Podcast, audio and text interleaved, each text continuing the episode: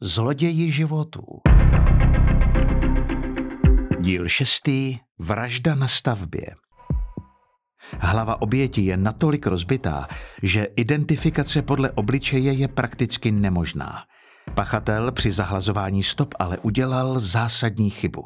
Kriminalisté tak začínají vyšetřovat okolnosti vraždy zahraničního dělníka.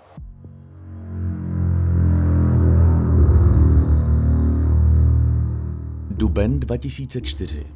Nedaleko obce Chrást se vydává na pravidelnou obchůzku trojice myslivců se psy. Se svými čtyřnohými parťáky míří do lesa, kde se jeden z nich po chvíli zastaví a štěká na cosi v igelitu pod větvemi. Když jeho majitel odhrne kousek plachty, okamžitě se mu navalí. Právě totiž objevil lidskou mrtvolu ve značném stádiu rozkladu. Po prvotním šoku bere do ruky telefon a na místo volá policii. Na případ vzpomíná bývalý vyšetřovatel plzeňské kriminálky, plukovník Radovan Macák. Ve chvíli, kdy jsme samozřejmě komplet výjezd přijeli na místo, začali jsme o hledání, tak jsme zjistili, že, že nějaké stavební folii, byla to tak, pak se zjistilo, že to byla folie, do které se balí palety s cihlama, zabaleno tělo ve značném stádiu rozkladu. Bylo zřejmé, že to tělo tam leží už asi 14 dní, zhruba 3 týdny. A Problém první nastal, že to tělo mělo samozřejmě hlavu ve stavu, která znemožňovala identifikaci toho člověka podle obličeje. Ta hlava byla totálně rozbitá, ohořelá, bylo vidět, že se prostě někdo snažil za každou cenu zahladit všechno, co by mohlo vést k identifikaci a ke stotožnění toho, toho muže. Jednalo se o, o tělo muže. Pachatel vraždy si dal na první pohled velmi záležet na tom, aby byla co možná nejvíc stížená identifikace oběti. Udělal ale jednu zásadní a obrovskou chybu. Během nařízené soudní pitvy totiž soudní lékař objevuje v košili, kterou měl zavražděný na sobě, zašitou kapsu.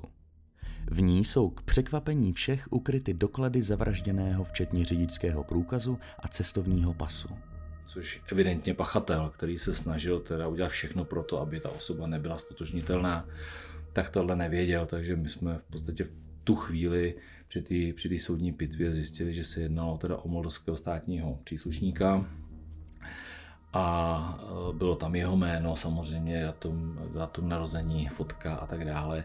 A byly tam ještě potom i nějaké další osobní věci. Osobně jsem dost zajásal, protože ve chvíli, kdy znáte jméno oběti, tak se podstatně líp potom hledá i ten pachatel.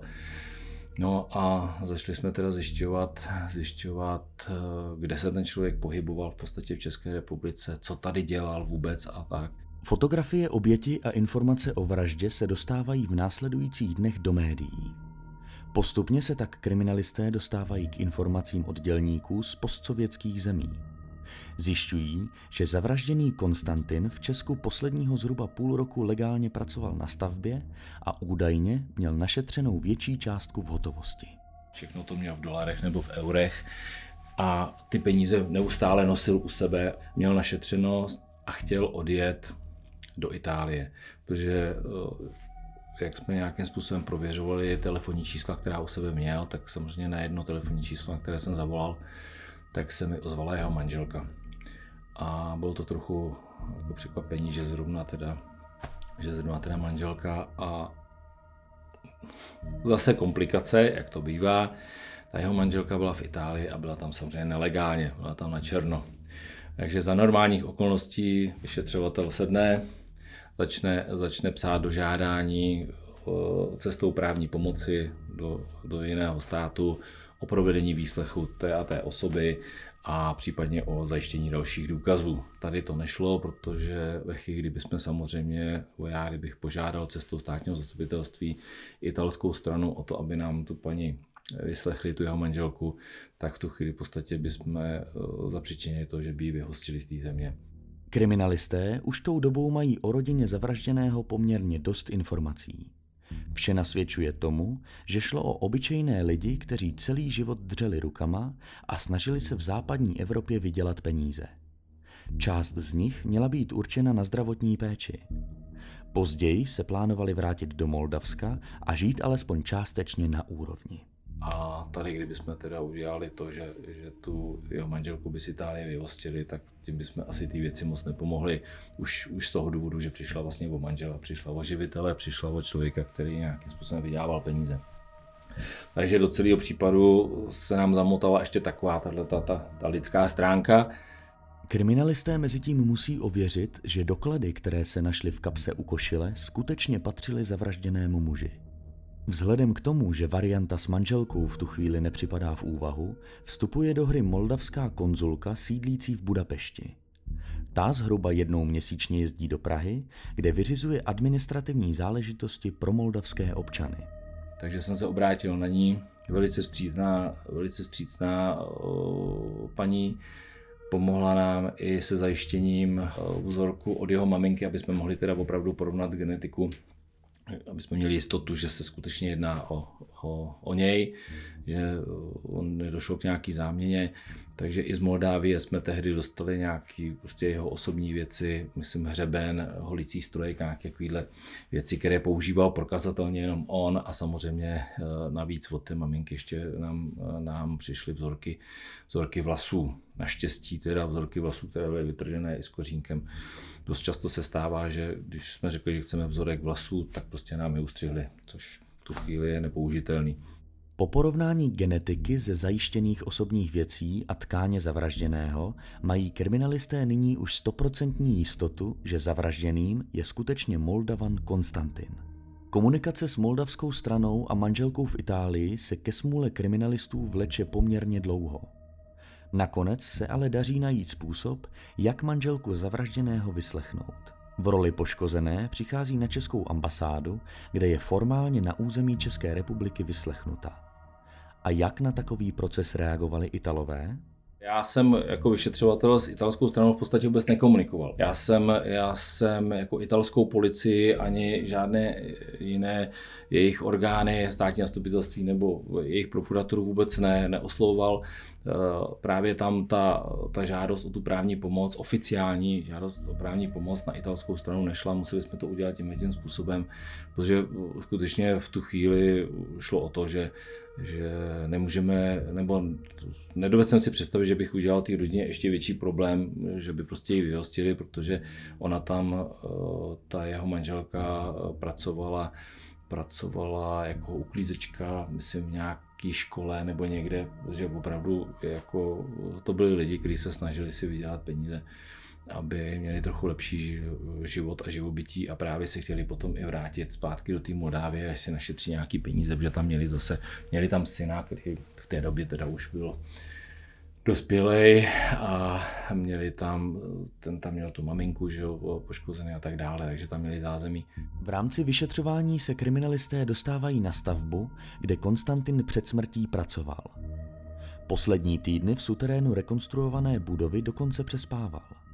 Právě tam nedávno probíhala oslava narozenin. Na fotkách je kromě Konstantina i několik dalších krajanů, které se postupně daří stotožnit. Z březnové oslavy dokonce existuje i videozáznam. S jeho zajištěním ale mají policisté problém velice neradi nějakým způsobem spolupracují s policií nebo neochotně dávají výpovědi. A v podstatě všechny, všechny tyhle ty lidi, ty, kteří byli nakonec vyslechnuti jako svědci, se museli předvádět. Prostě oni jako dobrovolně na předvolání nepřijdou.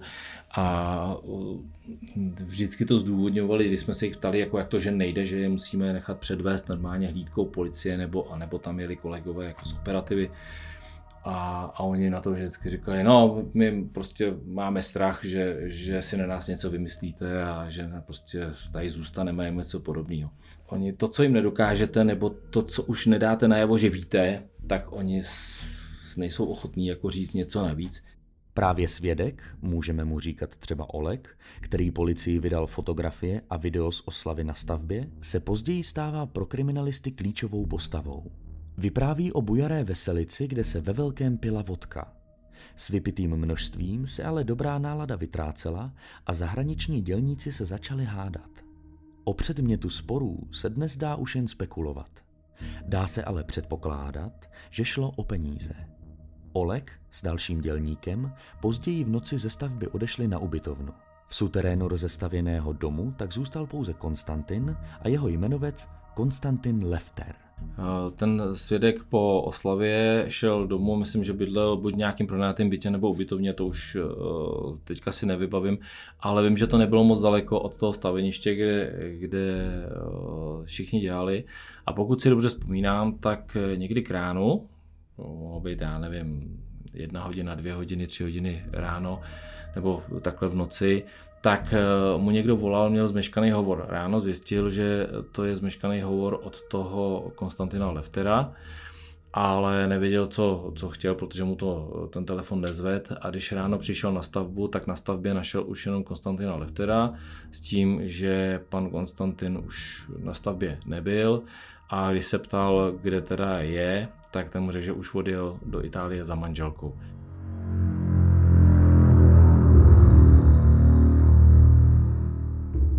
Ano, Konstantin měl skutečně v plánu odjet do Itálie. Dokonce už měl na cestu našetřeno. Ale Olegovi se historka o spěšném odjezdu bez rozloučení od začátku příliš nezdá. Tak za prvé, Konstantin si u něj schoval zhruba 100 eur v hotovosti. Za druhé, údajně odjel bez jediného slova. Za třetí si na stavbě všiml dole u kamen nefunkční motorové pily. Přitom ji sám předchozího večera odnesl do patra. A za čtvrté, nemůže si nevšimnout červené šmouhy, která až příliš nápadně připomíná krev. Oleg se ale Leftera bojí a instinkt mu velí mlč. Lefter přesto cítí, že Oleg tuší, k čemu v noci došlo a k vraždě se nepřímo přizná. Vypráví o tom, že tělo na stavbě nikdy nikdo nenajde. Bojácnému kolegovi navíc prakticky i hned začíná vyhrožovat a servítky si přitom rozhodně nebere. Lefter, obtloustlý muž ve středních letech s knírkem tancujícím po tváři, je bývalý policajt a bachař. Olegovi se vší vážností vyhrožuje likvidací jeho rodiny v Moldavsku. Adresy prý moc dobře zná. Oleg má z Leftera strach. Proto později před kriminalisty zpočátku mlží. Samozřejmě nechtěl nejdřív vůbec vypovídat, pak teda, když nějakým způsobem pochopil, že nemám, nemám vůbec zájem ho kriminalizovat nebo ho trestat za něco, že naopak potřebuji prostě zjistit informace, jak se to opravdu seběhlo, tak eh, nám poskytnul i, i video, video, které bylo natočené asi dva dny předtím na té stavbě, v tom místě, na tom místě, kde prostě k té vraždě později došlo, kde právě poškozený pan Konstantin Konstantin Lefter, i tu ten svědek a ještě jeden, jeden jejich krajan slavili narozeniny. Já už dneska si fakt nespomenu, teda čí z těch čtyř to byly narozeniny, ale natočili si poměrně dlouhý video o tom, eh, nebo z té oslavy, protože tam ještě mám takový pocit, že i na tom videu je vidět, že někomu telefonovali, že se s někým bavili, prostě se známým, popíjeli alkohol samozřejmě a tak dále.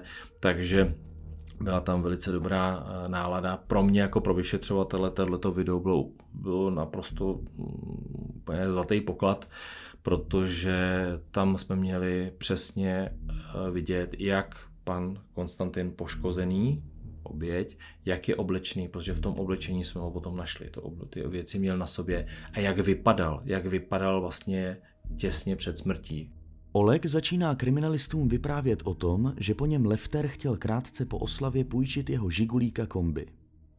Jeho slova navíc potvrzují SMS zprávy, které má Oleg stále uložené. Tři dny po zmizení Konstantina Lefter bere kramle. Telefonicky ještě Olegovi potvrzuje, že tělo odvezl a zakopal. Opět přitom zdůrazňuje, že stačí slovo na policii a bude zle. Hodně zle.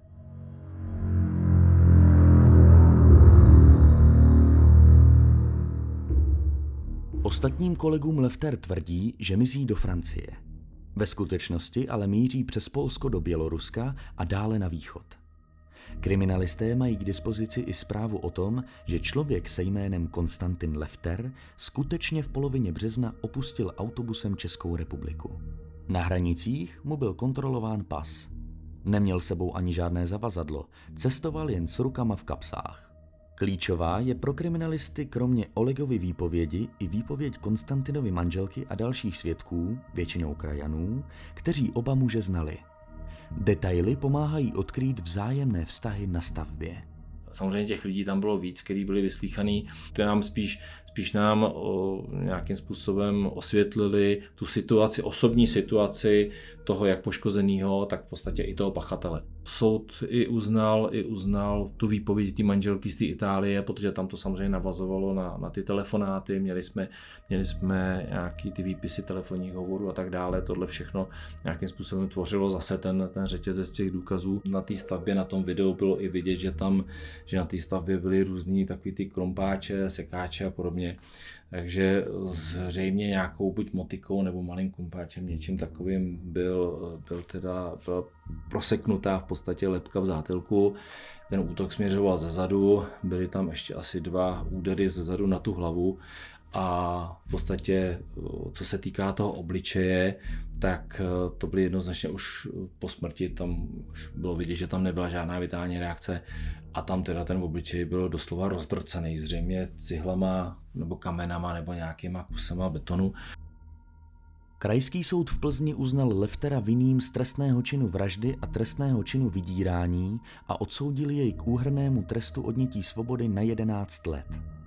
Navíc mu uložil trest vyhoštění na dobu neurčitou. Konstantina měl Lefter zabít opakovanými údery do hlavy a hrudníku nářadím a stavebním materiálem – Poté se snažil tělo spálit v ocelových kamnech a když se mu to nepodařilo, zabalil tělo a odvezl jej Olegovým autem do lesa. Soud vedl řízení proti uprchlému. V té době se totiž po Lefterovi slehla zem. Na Leftera je vydán mezinárodní zatykač. V tomto případě si ale spravedlnost ušlapala vlastní cestu, i když jí to trvalo poměrně dlouho. Díky tomuhle mezinárodnímu zatykači byl ten pachatel v roce 2014 nebo 2015 byl zadržený v Moldávii, protože on se prostě po, po těch letech si myslel, že už se na všechno zapomnělo, že už prostě jako nic, nic uh, mu nehrozí, tak se vrátil do Moldávie, do toho místa bydliště a tím, že tam byl ten zatykač a tam ho znali, v podstatě znali ho tam samozřejmě i policisté a tak dále, ten přesně ten proces, proces kdo ho nějakým způsobem zadržel, nevím, to jsme se nedověděli, ale přišla urgentně prostě z Moldávie cestou pátrání, že teda byl vypátraný, že to tam byl zadržený a co s ním. A že chtí teda vědět, jako, co mají dělat. Takže na základě toho se okamžitě cestou právní pomoci posílal spis, spisový materiál, rozsudek a tak dále, veškeré náležitosti a, a v podstatě ten moldavský soud na to konstatoval, že uh, nevidí žádný, že by bylo něco udělané nezákonného nebo něco podobného.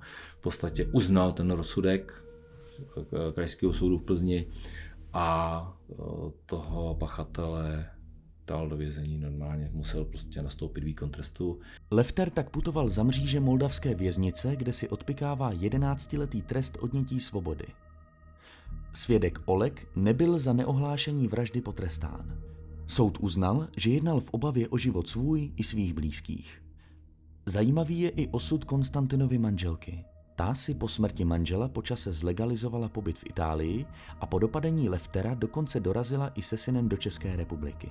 Jejich cílem však nebyl Karlův most a Pražský hrad, ale budova plzeňské krajské kriminálky. Setkali se tam úplně poprvé s plukovníkem Macákem přišel dopis normálně na policii, že jako to a že by se chtěli přijet podívat a pak už teda jsme komunikovali po telefonu. Já si ze školy ještě něco málo pamatuju z ruštiny, takže jsme se bavili víceméně rusky, ale uh, že si právě udělali vejlet a přijeli, přijeli do té Plzně cíleně jako, jako za mnou a, a já jsem jim při té příležitosti mohl, jako pro mě to bylo takový zadostižení, že jim můžu dát teda fotky, poslední fotky, uh, jak vypadal jejich manžel, respektive otec pár dní předtím, než zemřel. Samozřejmě ta manželka, je přijela, tak bylo slzavý údolí, tak prostě brečela, ale eh, děkovali, že teda se to povedlo, eh, že se to povedlo objasnit. A eh, vím, že to, že jsem mi ještě tenkrát předával vlastně ty peníze, které byly schované u toho svědka, protože soud samozřejmě rozhodl, že jsou to, že jsou to peníze toho poškozeného. Takže byly, byly celou dobu uložený u nás na policii s tím, že prostě nějakým způsobem budou předány. A tak vím, že jsem jí i ty peníze předával a i když ta, i když ta paní přijela a už bylo vidět, že je smířená s tím, že prostě o toho manžela přišla, tak stejně tam bylo vidět, že, že to na ní zase dolehlo. Jak sám bývalý kriminalista nakonec připouští, pokud by Lefter neudělal při zahlazování stop klíčovou chybu a nenechal v košili Konstantinovi doklady, vražda by se objasňovala jen velmi těžce. Oleg by sám od sebe zřejmě nikdy nesvědčil a historka o zahraničním dělníkovi, který odjel kamsi do Itálie, té by asi kde kdo uvěřil.